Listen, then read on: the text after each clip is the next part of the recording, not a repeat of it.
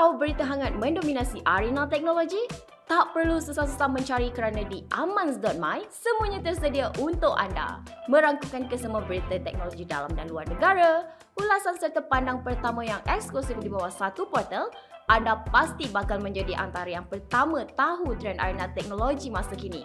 Jadi jangan tunggu lagi, layari amans.my, amanz.my hari ini.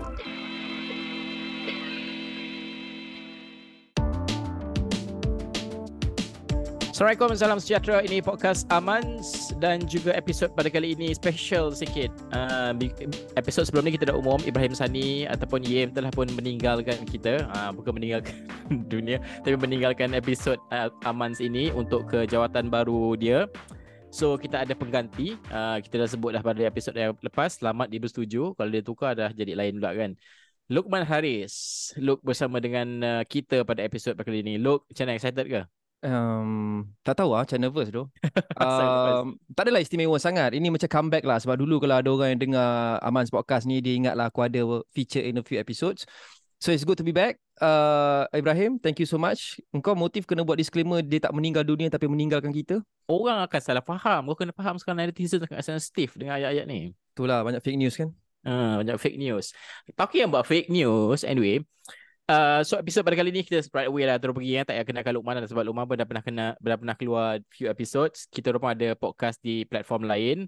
So uh, episod pada kali ini untuk 30 minit seterusnya banyak benda kita nak fokus ni Luk antara hmm. yang besar yang aku rasa yang perlu menjadi tumpuan dan juga yang amans.my ada tulis adalah berkaitan dengan apa yang KKD akan laksanakan di mana kerajaan dia tengah pertimbangkan untuk mewajibkan media sosial dia mempunyai lesen operasi di Malaysia. Aku baca sikit dulu beritanya sebelum kita ulas di mana apa yang diberkatakan oleh Menteri Komunikasi dan juga Digital Fahmi Fazil ni dia berkongsi mengatakan bahawa kerajaan sedang mempertimbangkan pelbagai perkara termasuk juga syarat untuk mewajibkan media sosial mempunyai lesen operasi. Dengan langkah ini ia akan memudahkan lagi pihak berkuasa untuk mengarahkan platform sosial untuk mematuhi undang-undang dan segala arahan yang ditetapkan di, di negara ini kata dia.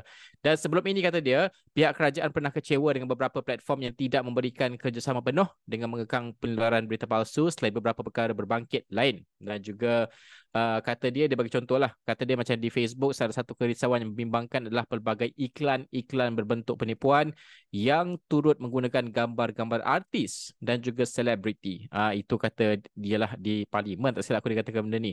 Dan juga dia ada jawab juga loh berkaitan dengan orang tanya juga pasal TikTok Shop. Kita pernah bincang benda ni kat platform kita yang lain. Dekat Aman sebab aku pernah bincang dengan Yim uh, dan jika kerajaan uh, sedang uh, mempertimbangkan dan juga mengkaji uh, berkaitan dengan tindakan Indonesia mengharamkan TikTok Shop dan ini lebih kurang lah dengan berita ni. So how how do you see uh, pelesenan ini sebab kerajaan gunakan alasan bahawa ini adalah untuk mengekang untuk memastikan bahawa berita palsu itu tidak tidak uh, di tidak berlaku kan. Jadi bila lesen mungkin mudah untuk kerajaan uruskan tapi ramai juga yang argue bahawa you know kalau kau uh, benda tu berita palsu undang-undang sedia ada sudah mencukupi untuk untuk diambil tindakan dan sebagainya. What do you think? Betul. It's very concerning babe. Because uh, engkau nak wajibkan platform media sosial ada lesen ni is code word for we want to be able to control you. Dan macam kau cakap uh, bukan tanpa ada kena ada lesen ni kita tak ada keupayaan untuk menyekat berita palsu. Yes, of course it's challenging uh, sebab platform-platform ni banyak dan dia punya reach sangat besar dan dia bukan Malaysian owned companies. So kita tak bolehlah suruh dia ikut telunjuk kita semua. They also have their guidelines. Maybe sometimes uh, KKD akan cakap, okay take this down. Tapi kalau ikut dia orang punya guidelines, uh, it's not enough to be taken down. So uh, it, it is hard of course. Tapi aku tak rasa bila ada lesen ni, it becomes automatically easier. In fact, kita kat media ni pun kita dah melalui bertahun-tahun uh, keperluan untuk kita renew license kita uh, uh, setiap beberapa ketika ketika uh, setiap berapa ketika every few years so aku tak ingat. Dan throughout the years aku bukan cakap government ni lah tapi government-government sebelum ini menggunakan lesen itu untuk pressure media. Yeah. it's like okay you say things that we don't like you're going to revoke your license or we're not going to renew your license. So orang takut. So lesen itu digunakan untuk stifle uh, pelaporan yang yang adil. Dan with now that you nak apply it to social media punya platforms is very very concerning. Why do we need a license if you don't want to control? So sekarang ini pun dah cukup dengan sedia ada. Instead instead mantapkanlah undang-undang untuk engkau uh, control fake news dan misinformation dan sebagainya. Hmm.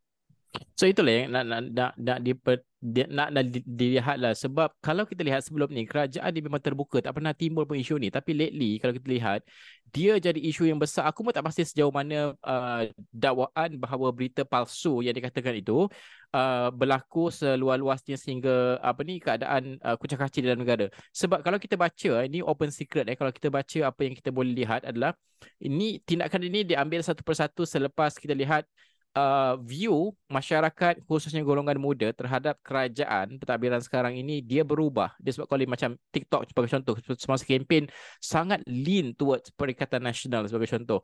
Lepas itu kalau kita lihat ada fa- uh, macam Facebook memang Perikatan Nasional all the way tapi Twitter masih lagi uh, apa uh, Pakatan Harapan kan. Jadinya macam perbezaan view ini yang mungkin pada pandangan orang ramai menyumbang kepada tindakan yang kerajaan nak ambil sekarang ni. Itu pandangan orang ramai lah sebab come on orang ramai dah bijak dan orang boleh baca benda ni kan.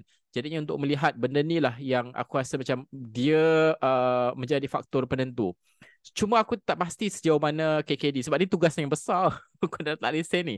Kau nak yakinkan yeah. kepada uh, rakyat bahawa we need uh, to license them. Dan aku tak sure aku tengah baca kaji lagi ni sama ada ada negara lain yang meletakkan uh, pelesenan untuk media sosial. Uh, do you think ada dengan negara lain? Aku tengah cari lagi ni. Not that I've heard of lah. Tapi yeah. uh, in fact negara-negara lain negara-negara yang lebih maju uh, lesen untuk traditional media pun dah tak ada dah. Benda-benda ni semua adalah benda-benda kuno dan primitif babe. Apatah lagi kau nak cakap pasal lesen untuk uh, media sosial? Dan betul kau cakap tu. The cynical ones would say that eh at, at least since 2022 lah uh, ataupun since only 18 uh, kita nampak bahawa pembangkang lagi pandai main media sosial especially TikTok dan sebagainya. So the cynical ones would say that oh okay since you are at a disadvantage adakah itu salah satu motivationnya untuk kau buat macam ni? Itu kita tak tahulah. Hanya mereka saja yang tahu. I'm not saying it's true. Maybe it's true maybe it's not. Tapi the second point is cuba kau bayangkan kalau kau ada lesen untuk let's say Facebook and Twitter berapa juta puluh juta postings are made on Facebook yeah. uh, in Malaysia alone. So apa kriteria dia untuk engkau revoke license? Oh, ada lebih daripada lima uh, news postings yang kita anggap salah ataupun uh, fake news. So take down terus. Tak boleh. Semua orang dalam Malaysia dah putus lah Facebook ataupun Twitter ataupun whatever it is. How do you even um, uh, execute it? It's so hard, it's so tricky because benda ni vast. Kalau kau traditional media, kalau kau adalah channel news kat sini, it's just kat sini je kat Malaysia. So if you pull the license, dah tak boleh dah uh, tengok kat sini. Tapi with a global platform yang ada berbilion pengguna, macam mana? Dan nombor duanya adalah, you know, um, come on, kalau kau letak license pun, macam lah orang tak boleh still access. How would you put license? Would, would you put a block on the IP? China, negara yang lagi power daripada kita, teknologi dan semua segalanya, sampai sekarang still block Facebook, still block Google, but people can easily get around it pakai VPN apa benda semua. So yeah. instead of you trying to achieve this unachievable goal dan goal yang ill-advised dan yang tak betul dan memberikan persepsi bahawa you are cracking down on free speech dan sebagainya, focus on other things. Uh, fokus yeah. on mantapkan undang-undang uh, dan juga mekanisme untuk kurangkan misinformation, untuk kurangkan fake news. Because you shouldn't be focusing on this because it definitely does not look good on the government, especially on the government yang dari dulu promise freedom of speech dan sebagainya. Ya, okay, good point. Sebab tadi aku cakap pasal negara mana yang mungkin ada ada benda ni kan. Aku baca ni ada few negara-negara maju sebenarnya dia tak ada spesifik undang-undang untuk pelesenan. Tapi aku kalau aku boleh bacakan just untuk comparison supaya kita faham. Dekat USA, dia orang ada First Amendment kan yang mana kerajaan tidak boleh uh, mengelarang mana-mana bentuk uh, untuk speech kan. Tapi dia ada Section 230 Communications uh, Communications Decency Act yang mana ini akta lain lah yang membolehkan bahawa tindakan diambil kalau kau uh, cross the line lah according to based on the acts lah. Kan uh, itu dekat US tapi dekat negara-negara lain seperti UK pun dia ada draft uh, uh, online safety bill. Uh, diperkenalkan pada Mei 2021 juga uh, bertindak seperti yang sama. Dia ada juga interim code of practice untuk negara-negara lain tapi dekat France. Sebagai contoh France dia ada uh, pass new law ataupun undang baru ni ADUU yang meminta social media platform ni untuk remove certain hateful dan juga illegal content within 24 hours. Meaning kalau kerajaan ni deem benda tu adalah sebagai hateful dan juga melanggari undang-undang ataupun uh, inside apa hatred dan sebagainya uh, dan diorang boleh arahkan untuk dibuang dalam tempoh, tempoh 24 jam. Itu ni undang-undang ni bukan Malaysia eh ni undang-undang berbeza. Ya, yeah, ya. Yeah. Uh, yeah. itu itu yang aku cakap kita kena ada. In fact to a extent kita dah ada dah. So mm-hmm. untuk arahkan uh, uh, uh, uh, penyedia platform media social take down some content is totally acceptable fine because Yeah. let's face it memang ada banyak fake news kat seluar luar sana ada banyak uh, benda-benda berbentuk hasutan racist dan sebagainya dekat luar sana which has no place in today's world tapi that's different from terus nak bagi suruh kau kena ada lesen and being able to tarik lesen sebab lesen ni keseluruhan so kalau ada Betul. a few posts Mau tak tahulah berapa amount yang dia nak tentukan puluh-puluh ke apa the whole platform is taken down including for everyone yang use it for good and beneficial purposes.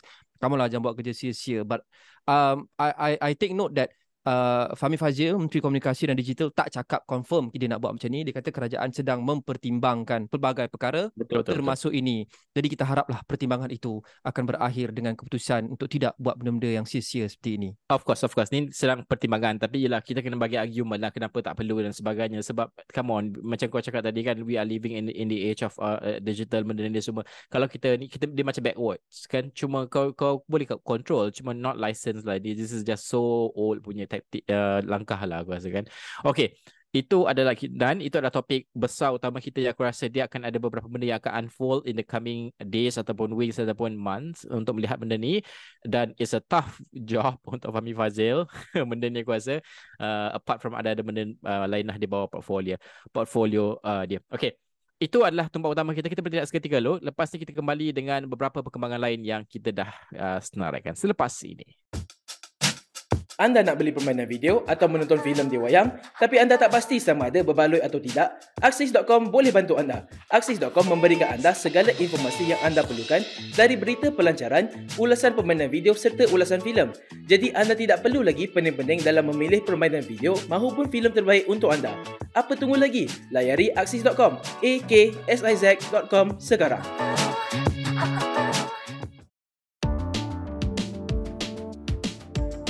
Okey, kembali semula Aman's Podcast. Kita masih lagi uh, menumpukan kepada apa yang terkandung di amans.my. Uh, bolehlah ada banyak lagi sebenarnya. Nanti kita select few lah kan. Orang ramai orang ramai boleh pergi ke amans.my, ada banyak lagi perkembangan lain. Tapi ini adalah apa yang dikeluarkan oleh Okla. Okla eh? betul ke sebut dia? ha ukla bukan oh, Okla, okay lah Betul eh? Okay. Bukan okey lah eh. Okey okay. sebab ada double O kan. Okey lah eh. Kelajuan Okey. muat turun 5G Malaysia, ketiga terpantas di dunia. Okey, ketiga terpantas di dunia yang pertama adalah United Arab Emirates atau Emirat Arab Bersatu, kedua South Korea, ketiga Malaysia. Berapa nombor dia ni? 485.25. Ah uh, itu adalah uh, uh, Mbps lah untuk megabits per download. second ha Ah, laju okay. tu kayaknya Laju lah, laju kiranya. So, this is seems like a good news. Memang best lah. Tapi tapi tapi Dok. what surprising is kita atas Singapore tu kan Singapore bawah atas kita Singapore. just nombor nombor 4 with 338 kita 485 so kita at least satu benda ni kita lagi hebat dari Singapore lah kan Ha, betul. Tapi yang aku nak fokuskan adalah di Malaysia punya penggunaan 5G adalah less than 5% of total population. Yup. Why? Sebab ramai majority rakyat Malaysia masih tidak mampu membeli peranti yang boleh menggunakan 5G. So the most yang they can use adalah 4G sekarang ni. Ah, sebab itulah keraj- uh, itulah menyebabkan penggunaan itu adalah masih di bawah 4. I think, I think di bawah 5%. I think uh, 4 point lebih lah. Fahmi, Sekejap, apa Fahmi- apa apa iPhone apa iPhone yang paling lama yang boleh pakai 5G ya iPhone 10 tak boleh kan iPhone 13 boleh ah, Ah, 13 boleh, aku 13 boleh. So I think below than that tak boleh kot. Aku tak ingat lah. Sebab aku, aku tak silap aku, aku adalah the first, kalau aku salah, salah eh. Betulkan eh, audience. aku rasa aku 13 ni adalah the first iPhone batch yang boleh support 5G. Tak silap aku. kelas Ah, I mean, 313 lah, 13 lah. ya tapi Tak macam game lah, game 4, 15 kan. Ah, arwah baik orangnya tak baik cakap ayah baik orangnya. uh, uh, uh, ya betul kau cakap the, terus terus terkesima kan but at the, at the Ya. end of the day uh, orang yang boleh afford untuk ada 5G device pun tak cukup banyak. So ini mengingatkan aku berkenaan dengan fenomena kita baru ini ataupun sebelum ini bahawa yang kita pernah bincang kita boleh sediakan konten 8K or even 4K tapi Hmm. 8K lah. Tapi the question is siapa yang ada TV boleh display 8K siot kan? Hmm. no one has. Maybe maybe apart from two or three rich people So Yeah. walaupun benda ni bagus dan menteri pun dah cakap dia nak uh, uh, increasekan I think 5G penetration kepada I think 80% by end of next year 2024. Yeah. Uh, itu satu. Nombor dua pada aku adalah apa tau. On a consumer level ni aku rasa semua okay. Sebab okay, apa uh, uh, speed lagi tinggi, what can you do? Okay, faster download speeds, boleh tengok streaming, boleh study dan sebagainya. That's all well and good. Tapi aku tak nampak the potential of 5G yang semakin meluas kat Malaysia ni digunakan di peringkat industri. Sebab Yes. not so long ago aku pergi China tau. Aku pergi China and aku Mm-mm. pergi Huawei punya event and there they were uh, uh, demonstrating so many uh, advancements yang dia orang buat on 5G uh, especially on an industrial level. Dia pun tak fokus sangat on consumer level sebab consumer level ni apa? Macam aku cakap lah kau tengok Netflix lagi laju kau download lagi laju okay fine. Tapi yang lagi penting adalah industrial level. Dekat sana dia tunjuk weh dekat quarry pun dekat mine pun orang boleh control uh, benda-benda korek-korek tak tahu lah apa nama dia daripada jauh using Hmm. 5G. Previously they weren't able to do that because 4G pun tak cukup laju and it's like a very robust industry so dia memerlukan tak ada uh, very low latency dan sebagainya untuk dia control uh, lori-lori dan tolak dan sebagainya dari jauh so you need at least 5G. Dekat sini tak banyak benda tu. We are always hearing about the government nak increase increase penetration 5G, increase speed, uh, increase uh, coverage. Bagus. Tapi where are the industries on this? Di mana Hmm. for example hospital yang mengatakan we're going to start to use 5G untuk buat remote consultation atau even remote minor surgeries. Because once industries dah lebih banyak pakai 5G ini, they will be able to make their services more efficient. Bila dia boleh Hmm. buat services dia lagi jadi lagi efficient, theoretically at least cost akan turun. So dia akan uh, meng, me, menguntungkan pengguna. So Mhm. all this is well and good. Kita dapat nombor satu pun kalau kita tak dapat uh, adoption widespread oleh industries, then aku rasa dia tak mencapai potential yang sepenuhnya lah. Hanya kita boleh tengok dan download dengan laju je lah dekat phone kita. Betul. Sebab tu uh, Fahmi Fazil juga dia pernah sebut sebelum ni kepentingan untuk PMKS ni gunakan uh, uh, apa ni 5G ni tau. Okey, aku Ya. bagi contoh lah sebab sebelum ni aku pernah borak juga dengan orang yang melaksanakan smart farming.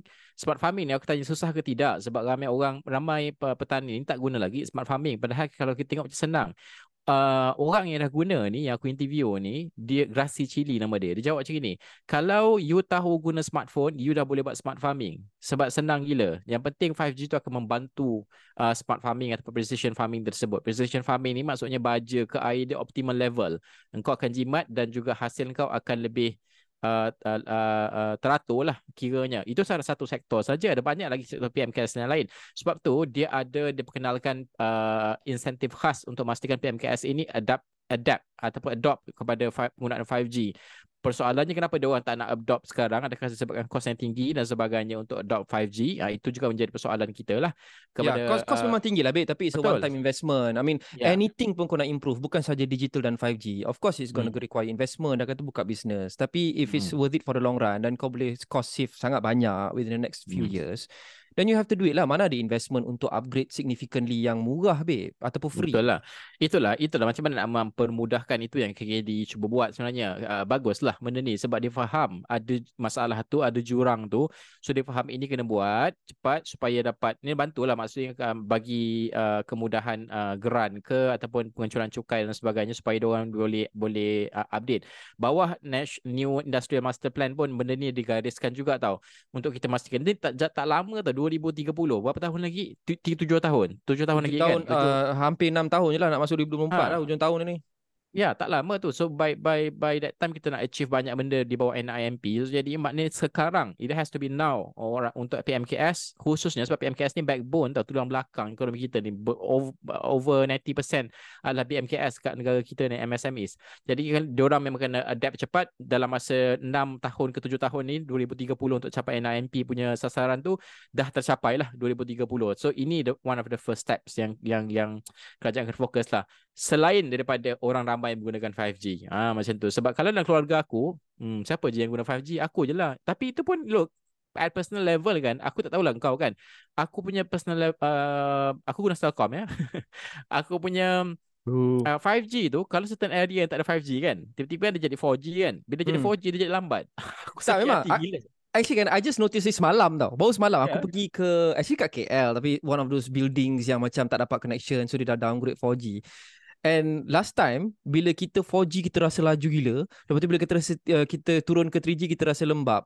And now Ah. bila kita dah 5G And then bila turun 4- 4G Aku rasa macam lembab gila. Adakah itu memang betul Ataupun kita punya perception je? Sebab kita dah biasa dengan Ah. 5G Bila turun 4G Kita rasa macam lembabnya. Padahalnya just like a year ago um, Rasa 4G tu okay je Kan? Betul, betul lah. Ada itulah ha- ada kemungkinan jugalah betul lah Betul lah kita. ada konspirasi Anyway, Ya, tapi aku rasa tak apalah. Itu uh, uh, uh, this is work in progress lah aku rasa kan. Tapi it's good that uh, KKD dan juga kementerian berkaitan sedar uh, jurang dan juga perkara ini berlaku dan juga orang tengah tengah address. It's never an easy job. Of course adoption ni will take time lah.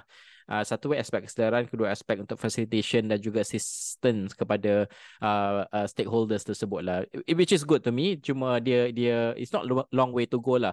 It's to me personally is in the right track dan juga the right direction lah current currently lah. Okay, tu dua benda yang besar aku rasa yang perlu uh, kita berikan tumpuan dan juga orang berikan tumpuan. Ini semua ada dalam Manzor Mai. Kita berhenti sekali lagi. Look, selepas ini kita pergi ke segmen ramalan. Ramalan ni nanti Look akan bagikan ramalan. kita sama-sama lah eh bagi ramalan. Apa sebenarnya industri akan jadi ini uh, disebabkan oleh berita ni selepas ini.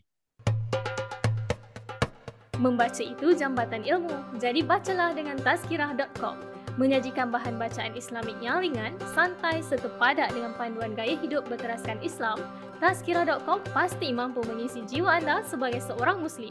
Mari tingkatkan diri menjadi Muslim sejati hanya dengan Tazkirah.com. tzkrh.com sekarang.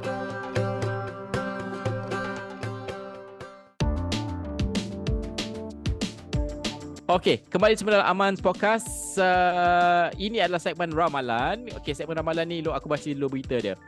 Uh, di Aman Sokmai juga di mana operasi Food Panda di Malaysia mungkin dijual seawal Disember 2020 tiga. Shush, lagi sebulan je.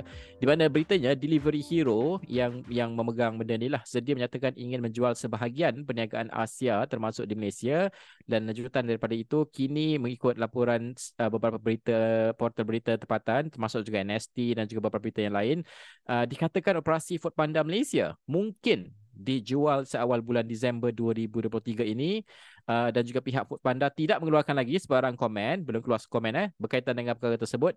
Uh, mengikut desas-desus yang aman uh, tulis ni, antara pihak yang berpotensi membeli perniagaan Food Panda di Malaysia ini adalah tidak lain tidak bukanlah pesaing dia, Grab lah dan mungkin mengintegrasikan bersama dengan Grab Food uh, dan juga Delivery Hero sebelum ini menyatakan dia nak menjual perniagaan Food Panda di rantau ini yang mana bukan sahaja di Malaysia tetapi di beberapa negara lain termasuk Singapura dan Thailand dan juga beberapa negara lain dan laporan bulan ini sebelum ini dia menyatakan nilai jualan Food Panda mungkin mencapai hampir 5 bilion ringgit. Gila banyak duit. Okay, now uh, aku rasa Luke pun akan terfikir benda sama. Satu, aku nak tengok adalah macam mana aspek monopoli akan berlaku dalam hal ini. Kan? Uh, kedua adalah bagaimana ini akan menambah baik uh, sistem tersebut di Malaysia. Mana e-hailing dan e-hailing di Malaysia ini bukan saja hantar makanan, segala benda lah sebab uh, bukan saja kehidupan kita selaku pengguna bergantung kepada uh, uh, apa uh, servis ini, orang ramai yang kerja dalam gig ekonomi dia masuk e-hailing ini sangat bergantung kepada benda ni. Aku tak pas aku tak tak pasti macam mana ini akan memberikan kebaikan kepada mereka sebab kalau uh, secara logik dan juga secara historinya sejarahnya kalau hanya ada satu syarikat saja yang menguruskan yang yang besar yang lebih dominan yang menguruskan perkara tersebut uh, susah untuk kita melihat keadilan itu berlaku kepada pekerja-pekerja di bawahnya. Okey itu berdasarkan sejarah. Tapi kalau untuk yang ini aku tak pasti sejauh mana ini akan uh, mengulangi sejarah yang sama. How do you see benda ni First of all, disclaimer. Aku adalah pelanggan Panda Pro sejak aku rasa dekat setahun yang lepas. So aku bayar bulan-bulan tau. Pro dengan Panda tak Pro? Sebab uh, kau kena bayar bulan-bulan. Lepas tu kau dapatlah benefits dan sebagainya. Lepas tu kau dapat oh, delivery okay. fee yang lagi murah ataupun uh, kau dapat delivery free delivery fee free. Uh, tapi itulah dia. For the past few months, sorry lah, this is my personal opinion dan juga experience. Food Panda memang makin lama makin teruk siut. Delivery fee dulu lagi murah, sekarang ni lebih mahal. Delivery fee dulu boleh diskaun, sekarang diskaun tapi still kena bayar RM1. Lepas tu voucher yang dicanang punyalah banyak, ada 10 voucher. Lepas tu kau bila kau order kau nak letak voucher tu satu pun tak boleh. Voucher ni cannot be used, voucher ni cannot be used. So semua macam wayang je aku bengang tu dengan Food Panda ni. So uh, what I'm trying to say is the experience uh, has been deteriorating dan aku faham sebab kekangan keuangan. So they can no longer afford untuk bagi voucher banyak dan sebagainya. Those days aku dapat voucher sampai RM15 babe. Now pun ada lah katanya tapi aku tak nak dapat pun. So that's one thing. So they are in dire times. Dia orang tengah susah sekarang ni. Dan of course the first question macam kau cakap adalah adakah akan ada monopoli? Tu yang kita takut. Sebab uh, sebelum ni dia dah makan Uber. Kau ingat tak? Grab yeah, Ride yeah dia dah beli Uber kat Malaysia and now dia dah masuk food dia dia nak beli food panda. So sekarang ni kita ada satu giant yang bukan sahaja mendominasi pasaran mak- uh, makanan e-hailing makanan ataupun penghantaran makanan, kita juga ada satu super company yang uh, also dominating uh, ride dan sebagainya. Uh, yes, dia adalah beberapa kompetitor yang lebih kecil. Kita ada Shopee Food kan. Apa lagi yang yang kompetitor selain Shopee Food? Tu je kan? Ada ada ada Asia lah super app apa semua Ah, tu. Asia. Ha. Uh, tapi it is becoming bigger and bigger. So adalah kerisauan bahawa akan ada monopoli. Bila kita ada monopoli ni nanti you see lah kan bila satu company tu dah control then in is this Okay. in theory lah. In theory any company yang control is not good for the uh, rakyat ataupun pengguna. Aku tak kata Grab akan buat macam tu tapi this is just the general economic theory, right? Yalah. Cuma aku Hmm. nak aku nak that remains to be seen. Tapi aku nak faham kalau lah Foodpanda going out of business pun kenapa Grab kena beli ya? Because okay, dia dah ada food business juga macam Foodpanda. Dia dah ada riders. In fact they have more. They have creator, they have mart dan sebagainya. Ah. So Kau so faham kan so motivation the only motivation we can think of adalah untuk kau grow uh, bukan organ secara organic which is to hire your uh, competitor macam mana syarikat-syarikat besar buat dan akhirnya kau kau besar lah kau besar dengan cara Yeah, tu but but that also besar. means a Hmm. lot. It, it means more cost, right? I mean, uh, Yeah. I assume that the the biggest cost adalah untuk bayar pekerja atau bayar uh, rider dia. Hmm. And ada tak ada ke kalau dia beli Foodpanda ni ada ke restaurant yang exclusive rights kepada Foodpanda sahaja yang Grab Tak tak, boleh dan Grab nak beli Foodpanda because they want those restaurants. Adalah tapi aku rasa tak banyak. Right Tak sebab aku rasa most common restaurants yang aku beli whatever uh, western ke Melayu ke apa benda ke semua akan ada kat Grab juga. So aku tak tahu lah maybe this is the business side of it aku tak apa pandai and maybe you can comment on this is uh, monopoly punya concerns tu memang sentiasa ada. Aku rasa there's not much to to discuss there Uh-huh. because it remains to be seen. But what Okay, is the tapi- rationale of them buying over Foodpanda, you know? Okay, sebab kita pun tak dengar statement daripada uh, pihak tu. Ini masih di di di kira apa eh? Rumors lah. Dia belum ada pengesahan daripada kedua-dua pihak lagi kan. Uh, jadinya kita pun start cakap lah the the the premise behind it. Tapi itulah orang katakan pokok ni tak goyang kalau tak angin. Tapi ada juga berita ni disebut Lumayan uh, MIR punya ekonomis ni pakai ekonomi Dr. Shankaran dia kata penjualan Grab ni kalau berkaitan dengan uh, monopoli yang di ramai orang nak komen tau pasal monopoli ni. So Dr. Cekaran kata ini sangat terpulang kepada MyCC, ya, Malaysian Competition uh, Competition Commissions untuk tentukan uh, adakah ini melanggar uh, akta anti persaingan uh, di Malaysia. Jadi yang benda ni kena kena tengoklah in the future. Cuma kalau kita tengok Grab punya uh, langkah kan, kalau kita boleh baca look kan, dia dah ada sebelum ni dia start uh, apa ni sebagai penghantar makanan. Lepas tu dia kembang dia, dia listed dekat New York Stock Exchange ke apa aku tak ingat dah. Lepas tu dia ada few things yang dia ambil. Sekarang dia ada dia akan dia dah dia tengah in- dia adalah antara yang pertama mendapat lesen untuk perbankan digital eh di di bawah GX Bank kan. Uh, dan juga di- dia juga ada ambil ambil alih pasar raya kan pasar raya supaya sebab dia nak build the ecosystem tau. So maknanya ekosistem tu keseluruhan adalah di bawah Grab. Maksudnya kalau Ya. kau order Grab Mart, uh, dia akan ambil daripada pasar raya ni. Aku lupa nama pasar raya ni. Ya. saudara aku kecil. This is very this is very China model lah. Macam China Yeah, satu app yeah. satu super app tu apa benda tah? Uh, I I forgot. I think uh, yang orang selalu pakai dengan WeChat benda semua tu. I, I don't remember. Dia nak buat satu ekosistem lah. Look, I don't blame Grab, okay? Because Grab as a business KPI dia apa? Sentiasa betul. mengembangkan bisnes, sentiasa mengembangkan keuntungan, sentiasa membuatkan anda dominan. That that is your Alright. KPI as a business. So that's Hmm. fair. Uh, itu je dia punya dia punya ultimate goal lah. Uh, for every business pun sama. So now we have to rely on third parties eh, macam government dan sebagainya untuk keep them in check. Kita uh, menggalakkan pengembangan bisnes of course. Uh, tapi pada masa yang sama untuk menjadikan ia adil kepada semua consumer di luar sana. Because jika ada monopoli dan aku tak kata akan ada monopoli, uh, jika ada monopoli theoretically it's not good for the market. And satu lagi aku nak tambah while talking about the government adalah aku rasa this is a sad day for for the gig economy lah. Because sejak dari dulu kita kata kita nak rancakkan gig economy dan sebagainya. But you see it's not easy to do. It's a hard business to be in. Kalau kau let's say Betul. Foodpanda kan kau punya cost Hmm. tinggi. Kau kena bayar kau punya riders. And then uh, uh, uh, after uh, uh, every now uh, every now and then riders akan minta bayaran ditingkatkan. Dulu nak buat protes lah dan sebagainya. Tapi your revenue is pretty much the same. Kan? So Hmm. it's it's it's a hard business model to sustain. Betul. And Aku- only macam Grab yang ada tahu? super capacity baru boleh gunakan economy of scale untuk sustain. You know, how about the, smaller PKS yang nak go into this business? Tak ada harapan, Betul. Bil. Betul. Aku surprise apa tahu macam industri-industri yang baru muncul ni kiranya baru lah kan. You, you I really thought it, this is the future kan. Contohnya macam macam uh, Shopee. bila aku tengok macam oh eh, this is the future kalau siapa yang kerja situ memang company ni memang sustain lah apa semua bila keluar TikTok shop dia orang hit hard tau benda ni faham tak? Terkesan. So meaning dalam industri baru yang kita thought akan menjadi satu kekuatan pun dia berdepan dengan cabaran. Seperti yang ni adalah cost dan sebagainya. So it's really challenging dan juga dalam short period of, of time benda ni sangat penuh persaingan lah. So aku rasa benda ni is very very I mean untuk uh, outsider macam kita ni exciting nak tengok, excited nak tengok uh, perkembangan dia tapi at the same time je lah kita pun tak mahu orang ramai terkesan kan. Belum apa-apa ada apa-apa lagi pengesahan dari mana uh, uh, Grab ataupun daripada Grab ataupun daripada uh, apa ni uh, Food Panda. Tapi itu adalah apa yang dibincangkan digembar-gemburkan lah kan. So until dorong keluar statement, so I think we just have to wait apakah perkembangannya. Okey, itu segmen ramalan tu. Kita nak berhenti sekejap saja. Selepas ini kita nak masuk ke segmen baik dan juga buruk selepas ini. Orang sekeliling asyik kata anda tak cukup bergaya. Apa yang perlu anda buat untuk kekal trendy? Layarilah Tajria. Di Tajria, kami bawakan anda pelbagai artikel dan informasi gaya hidup seperti kesihatan. Lebih menarik lagi, anda juga boleh menulis petua dan tips di bawah foto yang sama. Layari dan sertai komuniti Tajria hari ini hanya di tajria.com. tajria.com.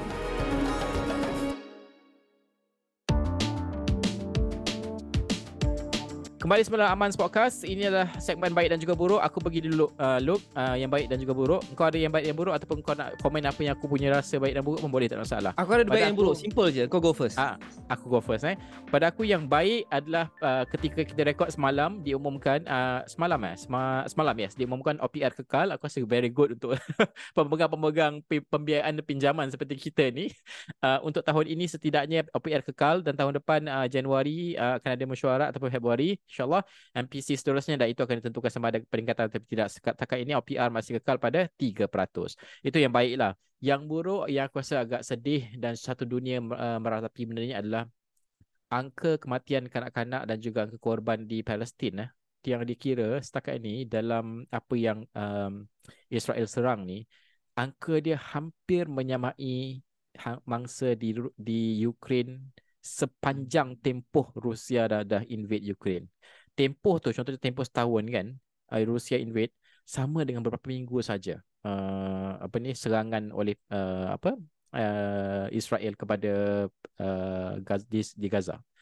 Yeah, That and is the worst part is it the worst part is. is we there's no end in sight atau bila akan berakhir, right? In fact, uh. Israel dah kata dia akan go down even harder. Uh, so itu ini adalah benda yang frustratingly kita dah bincang dah lama, dah ada berpuluh tahun dalam benda ni. There's no end in Hmm. sight. And kuasa-kuasa besar perlu memainkan peranan and aku tengok lebih pada kuasa-kuasa besar yang masih lagi tak clear dia punya Penat weh dah Uh, cakap dia macam lah. is as Aku if tak macam cakap- nothing we can do kan. Ya, aku tak Macam cakap macam US pula. semua itu memang tak ada harapan dah lah. Tapi I, I am aku lega menengok tengok uh, countries like Russia, China dan sebagainya at least playing a balancing act. You know? Uh, I, I want to try and end this on a lighter note. Kau punya good and bad ni da, de, apa deep dan besar lah. Aku Ah, teruskan teruskan apa yang kau baik yang buruk. Okay, kita light-light je aku punya. Aku punya good apa tau? Yeah, chill. Ini, sebab ini aku terbaca juga kat amans.my. You can read this full article kat Amans. Instagram kini membenarkan pengguna letakkan lirik lagu pada Reels. That's good. Eh, kenapa sebelum ni tak boleh ke? tak boleh lah. Kau ni, ya ilah. Kau, kau ni dah lah suka main Aku sosmed. tak pernah guna, aku tak pernah buat reels. Dulu kat story boleh, reel tak boleh. so Ah, aku macam oh, dia dulu okay, macam okay. kenapa tak boleh? Basically lebih kurang benda sama je. So now itu Ah. je. Uh, I think there's not much to explain. Mesti kau kau dah kan letak aku kau punya macam good and lagu bad ni kan. macam shallow gila compare dengan kau kan. Me- Mesti kau letak lagu Kenny G kan kau punya Ah. reel kan. Lagu Ah, Kenny G tak ada lirik gila. Lagu-lagu lagu-lagu elevator ni ah Luke suka. Mana ada lirik. Okey, yang buruk. Ya betul. Okay, yang buruk pun tag juga sebab aku nak fokus tag lah uh, this week. Uh, this is personal thing for me lah. Harga langganan YouTube Premium meningkat lagi di beberapa negara. Oh. Dia Uh, ada a few countries tapi dekat Malaysia tak lagi because just last May dia dah tingkatkan. Uh, aku bayar tau YouTube ni. Uh, Oh. believe it or not, pada pendengar di luar sana, aku tengok TV paling banyak aku tengok YouTube. Because aku dah jemu dengan Netflix. Sebab Netflix dah, dah macam not trying anymore. Dulu macam Ya. masa uh, those days yang ada Narcos, ada The Crown, ada apa semua memang best gila lah kan. Lepas tu time tu aku subscribe Netflix. But now macam not trying. Paling kuat pun ada apa Beckham. Lepas tu ada one good show every, I don't know, every like one year or two years. So aku dah tak tengok sangat Netflix. Uh, aku ada Amazon Prime kejap pun aku dah unsubscribe sebab itu lagi lah macam tak ada apa sangat. Uh, Apple TV you, pun hauk babe. Apple TV aku tak pernah ada aku nak try lah kot. Tapi Uh, YouTube ni best sebab YouTube ni dia aku rasa dia adalah combination of all. The combination of Netflix, Amazon Prime, uh, what have you uh, semua benda lah. Eh, Sebab there's jom, something jom, jom. for everyone tau. There's something for everyone. Kau nak tengok dokumentari boleh, kau nak tengok cerita ni boleh, kau nak tengok pasal Okay. perang boleh, kau nak tengok pasal masak boleh. So I think this is the best investment. So Kalau kalau kau subscribe lagi. Prime tu uh, Prime tu apa nama dia uh, YouTube YouTube uh, ni, Premium. Premium Premium tu dia ada movie juga kau boleh beli kan?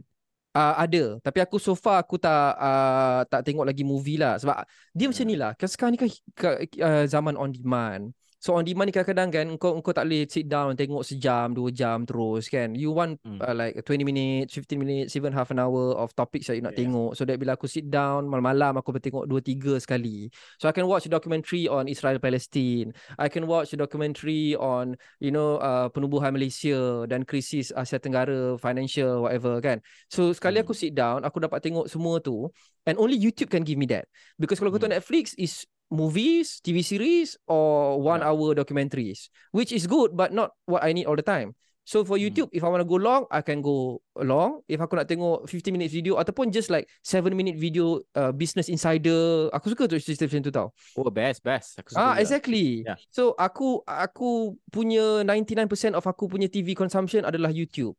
So Betul. So, actually, actually sama aku cuma aku suka tengok orang naik first class uh, travel apa semua bekas ya, benda because macam tu kan? Ah, sebab Ah. aku tak mampu.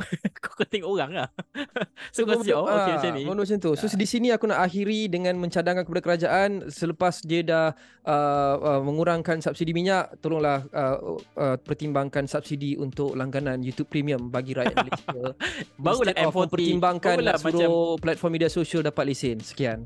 So barulah M40 tak komplain tak dapat apa-apa dalam belanjawan kan. This is Kan. M40 punya ni. Ah kan ini bagi Ah. M40 di luar sana. Kerajaan bersetuju untuk mengenakan subsidi kepada langganan YouTube Premium sehingga akhir 2024. Eh, aku sokong babe kalau macam tu. Uh, okay lah Itu antara pertemuan kita InsyaAllah kita akan jumpa episod akan datang Masih ada lagi GB yang juga Look Thank you so much Look for your first ever episode with me ha? Dan juga InsyaAllah kita akan lebih banyak episod akan datang Itu saja untuk episod kali ini Shout out GB dan juga Look Bye bye Bye. Ingin tahu berita hangat mendominasi arena teknologi?